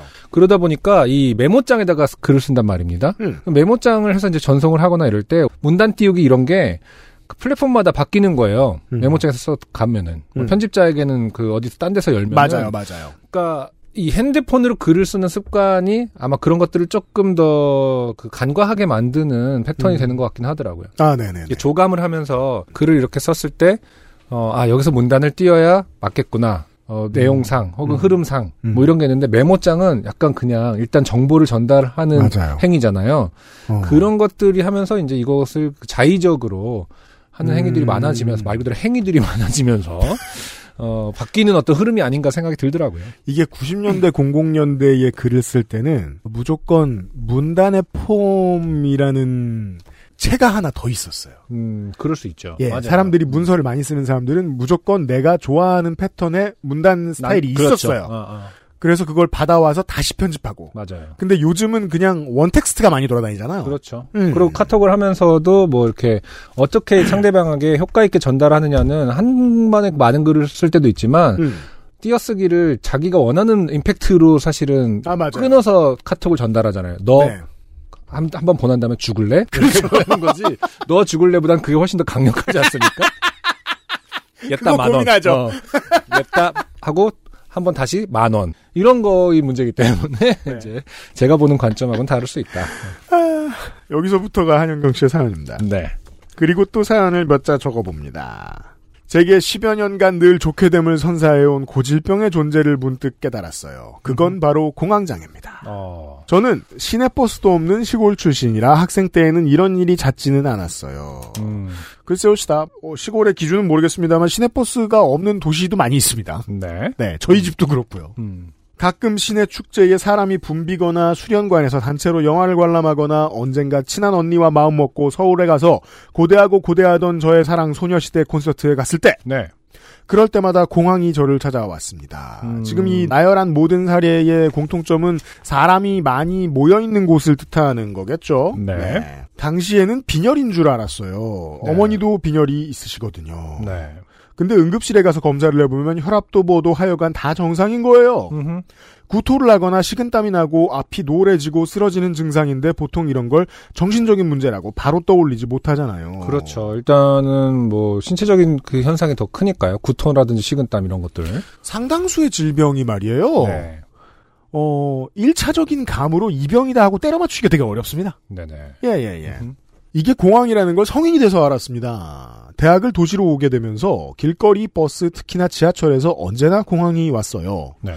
언젠가는 시내 길 한복판에서 음. 주저앉은 채로 길가로 기어가 쓰러졌는데 네네. 벤치에 반쯤 걸쳐 있던 채로 정신을 차리고 혼자 119를 부른 적도 있었어요. 아, 이 정도면 꽤나 네, 네. 심각한 그때 아무도 어. 도와주지 않은 것이 트라우마가 됐는지 조금 심해졌던 기억이 나네요. 그렇군요. 근데 수면 장애 때문에 정신과에 갔다가 이게 공황 장애인 걸 알았어요. 보통 이런 식입니다. 네네. 예. 음. 이렇게 이제 그 다른 검사를 받다가 내 질병을 알아차리는 경우들이 많이 있는 겁니다. 지금은 많이 나아졌지만 아직 컨디션이 안 좋은 날에는 가끔 공황이 오는데 그런 날은 아침에 미리 오늘은 공황이 올 것 같다는 신호가 오기 때문에 집에서 쉬면 나아집니다. 그렇군요. 그것이 제가 프리랜서가 그나마 할 만하다고 생각하는 이유이기도 하고요. 네네. 그러나 그런 제가 올해 크로스핏을 시작해서 지금까지 다니고 있습니다. 음흠. 여기서 이제 그러나라는 말이 정말 잘 어울린다는 걸 이 크로스, 크로스핏의 동호인들은 이해하실 겁니다. 네네. 왜냐하면 크로스핏은 혼자 하면 미친놈처럼 보이죠. 네. 그러니까 미친 행위인 것처럼 보이죠. 자꾸 오 저 힘 남는 사람 음, 보게 힘이 남아서 오늘 죽을 것 같아 하는 느낌이잖아요. 즉 사람이 많이 모여 있어야 할 수 있는 맞아요. 같이 운동을 운동입니다. 하는 것을 어떠한 그 계획 안에 놓고 있는 거죠. 네 음. 사회와 단절된 채 재택 작업만 하다 보니 스트레스가 너무 심해져서 작년부터 운동을 조금씩 하다가 올 초에 크로스핏을 시작했는데 이게 너무 저와 잘 맞는 겁니다. 음. 뛰고 들고 던지고 제 한계를 시험하는 느낌이 정말 즐거웠고 집에서 혼자 사회성을 잃어가다가 음흠. 크로스핏 커뮤니티의 사람들과 스몰 토크를 하고 돌아오면 기분이 환기되기도 하고 네. 그래서 제가 그 안 해본 사람들은 반대로 생각하기도 하는데 이거 친구 많은 사람들만 하는 거 아니냐 음. 혹은 이제 그 순전히 친구 사귀려고 혹은 연애하려고 교회 가듯이 음. 그런 거 아니냐라고 생각하는데 그렇게만 보기에는 오래 하기에는 너무 어 많은 끈기를 요구합니다. 네. 예. 음흠. 그래서 숙기 없는 사람들이 여기 가서 사회성을 얻기도 하죠. 어. 네. 크로스핏에 푹 빠져버렸습니다. 이제는 하루에 두 번씩 가서 운동하기도 해요. 와. 골방에서 아무튼 의, 의자를 나가 땀 흘리는 게, 아, 어. 계속 의자에만 있다고요? 네네. 너무 재밌으니까요. 가끔 혼자 달리기를 하러 나가기도 하는 저는 아무튼 미치게 힘든 운동이 좋아요. 음. 숨이 턱턱 막히고 죽겠다 싶을 정도의 운동이 즐거운데. 네네. 문제는 가끔 이게 공황 때문에 어지러운 건지 운동 때문에 어지러운 건지 헷갈린다는 겁니다. 아, 그럴 수 있겠네요. 이게 이제 그 러너스 하이라고 하죠, 음, 흔히. 음. 그 유산소 운동을 많이 할 때 생기는 일이라 네. 크로스핏까지 이럴 수 있는지는 잘 모르겠습니다만. 근데 러너스 하이가 어지러움증은 동반해요? 러너스 하이는 사람에 말 그대로- 따라 어지, 어지러움을 동반합니다. 그래요? 네. 어, 음. 하이라는 건 말 그대로 어떤 뭔가 취한 것 같은 아, 취한 거죠. 것 같은 음. 몽롱한 상태라고만 생각했는데 어, 크로스핏 하는 곳 분위기가 한계까지 한번 가보자 하는 느낌이라 그런지 앞이 노래져서 몸이 안, 안 가눠져도 못하겠다는 말이 안 나옵니다. 네. 그래서 그냥 참고 한번 해봤는데 어느 날은 노래졌던 시야가 원래대로 돌아오고 다시 횡- 활기가 생기더라고요. 이건 공황의 문제였겠죠? 저희한 저희가 답을 하면 안 됩니다. 이 시점부터는. 네. 또 어느 날은 시야가 돌아오지 않고 온몸이 저려 주저앉았습니다. 그날은 몸의 문제였던가 봅니다. 근데 대부분은 그냥 참고 앞이 노란 채로 하다 보면 다시 괜찮아지더라고요. 괜히 내가 공황을 극복했나봐 하는 용기가 생기기도 하고 그렇게 언제나처럼 행복하게 운동을 하고 있던 날이었습니다. 바로 지난주. 음. 저는 줄넘기를 잘 못합니다. 매일 오늘의 운동이 바뀌는 크로스핏의 운동 종목에는 줄넘기 2단 뛰기가 있어요. 어, 그냥 뛰는 건 4배수로 하는데요. 점프를 높게 잘 못해서 올해는 하더라도 자꾸 걸려요. 음, 문제는 그날의 운동이 unbroken으로. 아, 이게 못하는 사람들은, 이거 모르는 사람들은 크로스핏은 고유명사가 너무 많죠. 음. 그, 저도 우- 무슨 소리인지 모르겠어요. 언브로콘. 바벨 운동 후에 줄넘기를 80개씩 5라운드를 했어야 한다는 거죠. 네, 언브로크는 걸리지 않고 하는 걸 말합니다. 네, 즉 아. 41개에서 걸렸다면 다시 일로 돌아가서 80개를 쭉 해야 한다는 것이지요. 네. 되게 군대식이죠, 보면. 음, 저는 그날 끊임없이 걸리고 재시작을 반복하여 한 라운드에 80개만 하면 되는 줄넘기를 2라운드에서 4라운드까지 넘어가며 800개는 한 것 같습니다. 네. 바벨 운동 때문에 손목 보호대를 차고 간 저는 15분가량 줄넘기와 씨름하며 무릎 보호대를 하고 올 걸 생각했습니다. 네. 어느새 끝난 사람들이 하나둘씩 장비를 정리하는 모습이 보였고 크로스핏은 먼저 끝난 사람이 남은 사람을 응원해주는 분위기가 있기 때문에 그런 광경은 익숙했습니다. 응원을 받아본 적도 해본 적도 여러 번 있고요. 그런데 오늘따라 줄넘기의 끝이 보이지 않는다는 이상하게 절망적인 생각이 들던 와중에 실내는 모두 정리를 마쳐 광활하고 깨끗했으며 코치를 시작으로 사람들이 한두 명씩 제게 모이기 시작했습니다. 음, 공황의 원인이 긴장이나 불안인 건 모두들 아실 거라 생각합니다. 네. 모두가 제 줄넘기 개수를 세워주는 매 순간순간 저의 공황 예감은 현실이 되었고 어, 눈도 귀도 제대로 작동하고 있지 않았습니다. 몇 개 남았냐고 묻는 코치님의 말씀에 어딜 보고 대답했는지 기억도 안 나고 줄넘기는 두 번에 한 번 걸리기 시작했습니다. 그 순간 어떤 회원분께서 카메라를 들고 사진인지 동영상인지 모를 뭔가를 찍으며 응원해 주셨는데 아 이게 그 크로스핏하는 음. 동호인들 그 저 땡스타그램 보고 있으면 많이 볼 수 있죠. 그래요. 예. 어, 끝까지 한 옆에서 어. 응원 그- 꼭 이게 마지막 걸 하는 게 아니더라도 개- 음, 사람들이 응원해주는 장면 어, 본인이 그걸 하는 장면 네네. 순간 아 나는 만화 그리는 사람이었다 이곳은 내가 있기에 너무나 외향적인 곳이었다 라는 만화의 어떤 엔딩 장면 같은 게 시각적으로 떠올랐다는 말씀이신 것 같아요. 어, 어 음. 오칸돌 화백 듣고 계실 테니까 관련된 후기를 좀 보내주세요 모든 것이 이렇게 만화적으로 생각이 나는지. 네. 음. 식은땀이 흥건한 채로 버텨보자고 바닥만 쳐다보고 뛰었고 걸리고 말고를 떠나 개수만 채운 걸 만족하며 운동을 마무리했습니다 네. 어, 다행히 쓰러지진 않았나 봅니다. 그니까 말입니다. 네. 제가 마지막으로 끝난지라 제가 끝남과 동시에 그 시간대 수업이 끝이 났고 잠시 쪼그려 앉아있자 몸이 회복됐습니다. 그 회원분은 뭘 찍으셨는지도 모르겠고 어디 올리셨는지도 잘 모르겠지만 아마 저는 곡성의 황정민 같은 모습이었겠지요. 사진 찍히는 걸 좋아하는데 그날은 약간 서글펐습니다. 저는 그날 밤 또 다른 흑역사를 생성했다는 마음에 이불킥을 100번 하다 잠들었지만 동기부여가 되더군요. 더 강해져서 공황이 올 틈을 주지 말아야겠다 하고 8월에는 아예 아침 저녁으로 훈련을 하기로 관장님께 말씀을 드렸습니다. 이전에 크로스핏을 처음 한 분이 혼자 남았을 때 남들의 응원을 받는 그 순간이 수치스러워 더 이상 못 나가겠다는 글을 본 게 생각이 났습니다. 어, 이런 점에서는 또 호불호가 확실히 갈리겠지만 저는 하다 보니 그 서로 즐겁게 돕는 분위기가 좋더라고요. 하지만 가끔은 공황을 유발하기도 하네요. 네. 네. 사람들이 모든 나쁜 조건을 다 이겨내야 할 필요는 전혀 없는데요. 음, 이거는 뚫고 가시는 분이 있고 돌아가시는 분이 있고 그래요. 그러네요. 네. 음, 공황 때문에 늘 좋게 되고 있지만 운동이 제게 주는 긍정적 에너지 덕분에 또 살아가는 것 같기도 하고 운동 외의 상황에서는 공황이 와도 크로스핏에서 참고 이겨낸 기억이 떠올라 곧 괜찮아진다는 생각도 할 수 있게 돼서 혹시나 같은 증상으로 고통받는 분들이 있다면 크로스핏으로 탈수와 공황 사이를 오가며 정신력을 단련해보는 것도 좋지 않을까 하는 생각도 합니다. 네. 길이 이런 함정을 어, 길이 그려졌네요. 아, 어, 그래도 아 대단하네요. 걸렸어. 씨. 자연스럽게 읽을 줄 알았는데. 어. 글이 길어졌네요가 아니라 길이 그러졌네요. 아. 길이 그려졌네요. XSFM 언제나 사랑합니다. 음, 그리고 크로스핏 짱짱 최고 최고 너무 잠이, 안- 잠이 와서 이만 자야겠습니다. 많이 더워졌는데 몸조리 살아줘서 다들 건강한 여름 보내시길 바랍니다.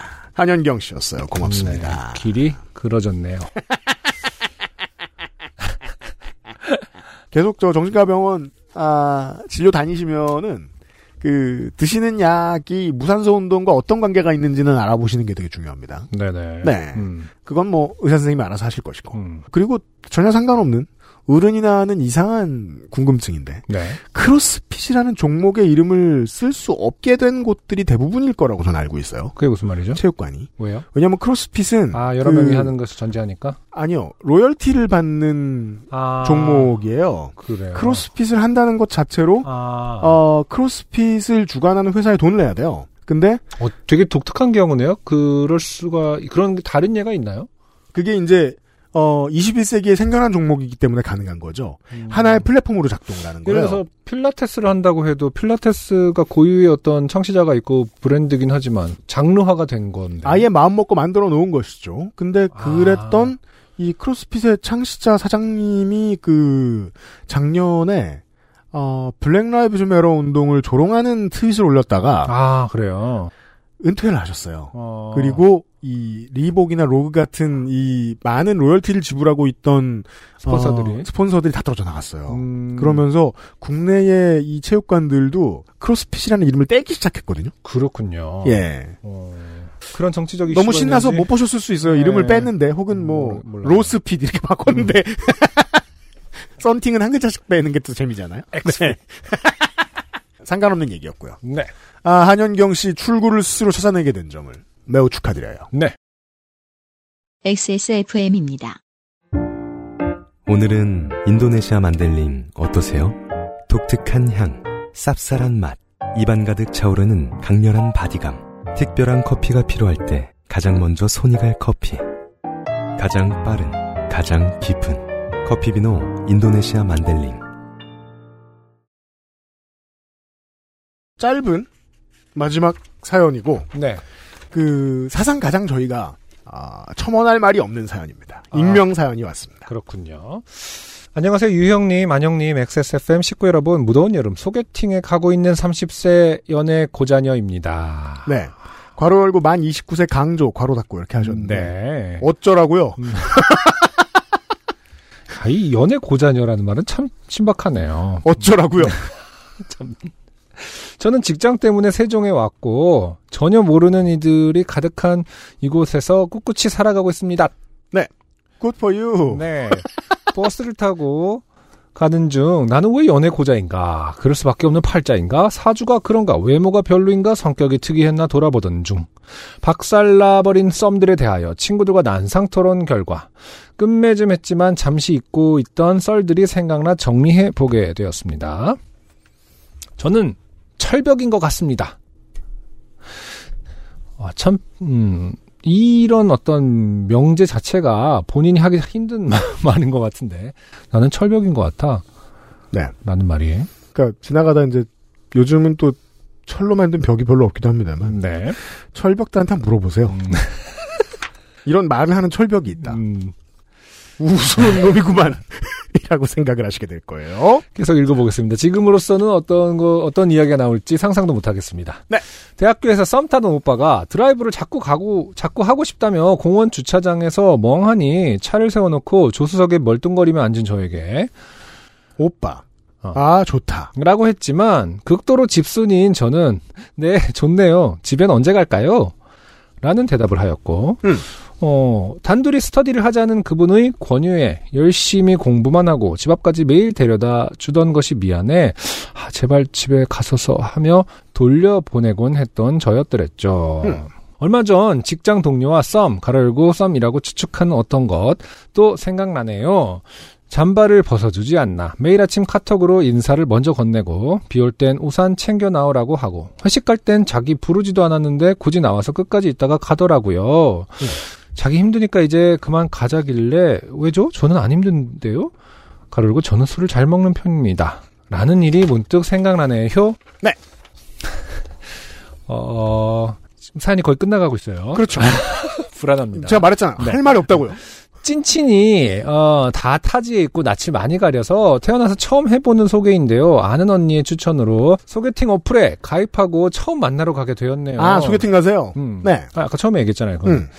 어, 소개팅 어플로 한 것이 좀 어, 재밌는 부분이죠. 음. 좋은 결과가 있을지 모르, 잘 요즘 모르겠지만 뭐 많이들 쓰시니까. 네, 안 좋은 일 있다면 또 사연 보내겠습니다. 그럼 무더운 여름 늘 고생해주시는 XSFM 여러분들 덕에 늘 즐거운 휴식 시간 보내고 있습니다. 안녕히 계세요. 네. 네. 마지막에 인사를 하면서 느낌표를 많이 쓰는 걸로 봐서 이분은 공무원입니다. 음, 네. 네. 위계에 충실한 메일 쓰기죠. 어, 그거 말고는 제가 할 말이 없는 게, 네. 네. 제가 이런 소리 하는 사람들 많이 만나봤는데요. 음, 네.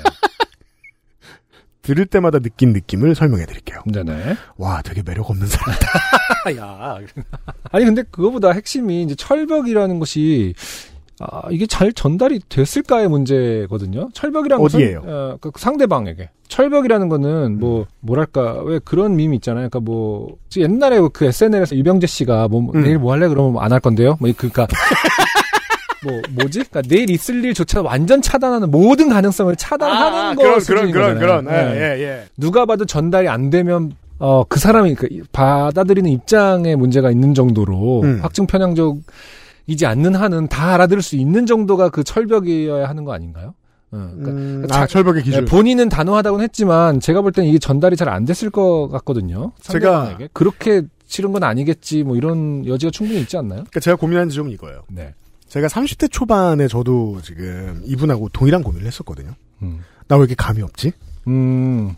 예를 들어 뭐 이런 접근도 있고 저런 접근도 있었는데 왜 난 그걸 나중에 알았을까? 네네네. 이런 생각도 했거든요. 맞아요. 근데 돌이켜보면 아무 소용 없어요. 음. 그냥 내가 좋아하는 대로 가면 돼요. 맞아요. 예. 음. 남이 어땠는지 뭔 상관이에요. 네네. 그 사람이 시선을 잘못 보냈겠지. 음.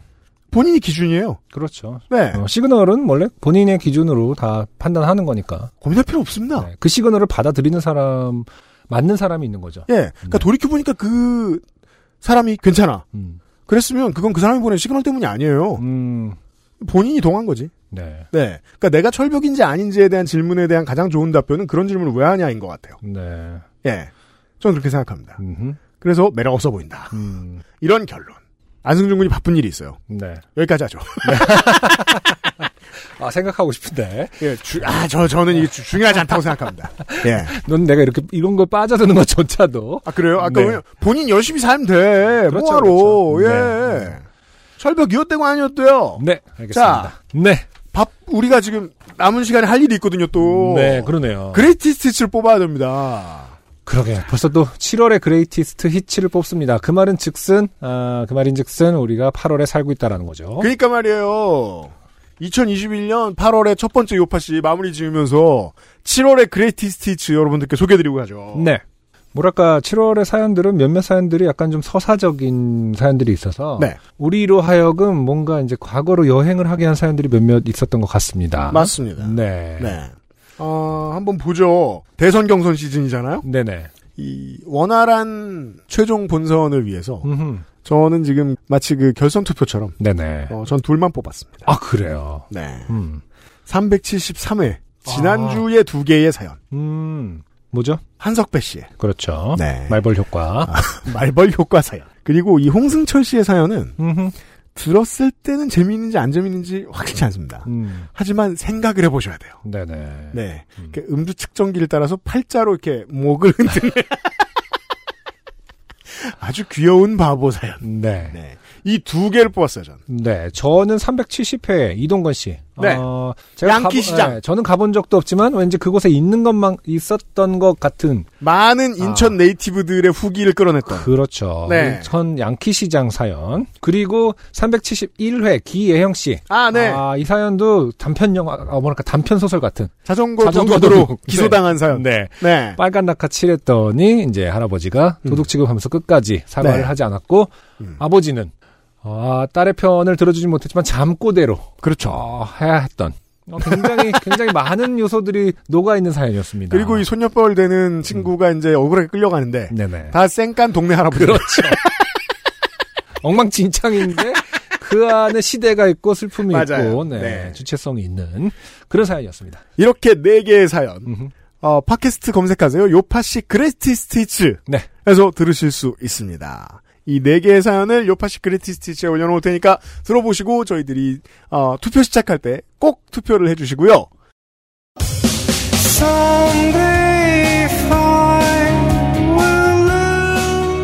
네. 어, 좀 전에 이 많은 사연들에서 들으셨겠습니다만은, 이게 꼭 집안에 있는 외로운 토리이기 때문에 나가는 게 어색하고 그런 게 아닙니다. 저랑 안승준 군도 나가는 게 어색합니다. 그렇죠. 네. 현명하게 외출하는 습관 계속해서 유지합시다. 네. 375번째 요즘은 팟캐스트 시대에서 다시 어김없이 찾아뵙도록 하겠습니다. 윤세민 에디터하고 유승경 PD하고 유엠씨랑 유엠씨랑 안승준이었어요. 갑자기 이렇게 더위 먹어갑니다. 다음 주에 만나요. 감사합니다. XSFM입니다. P, O, D, E, R, A.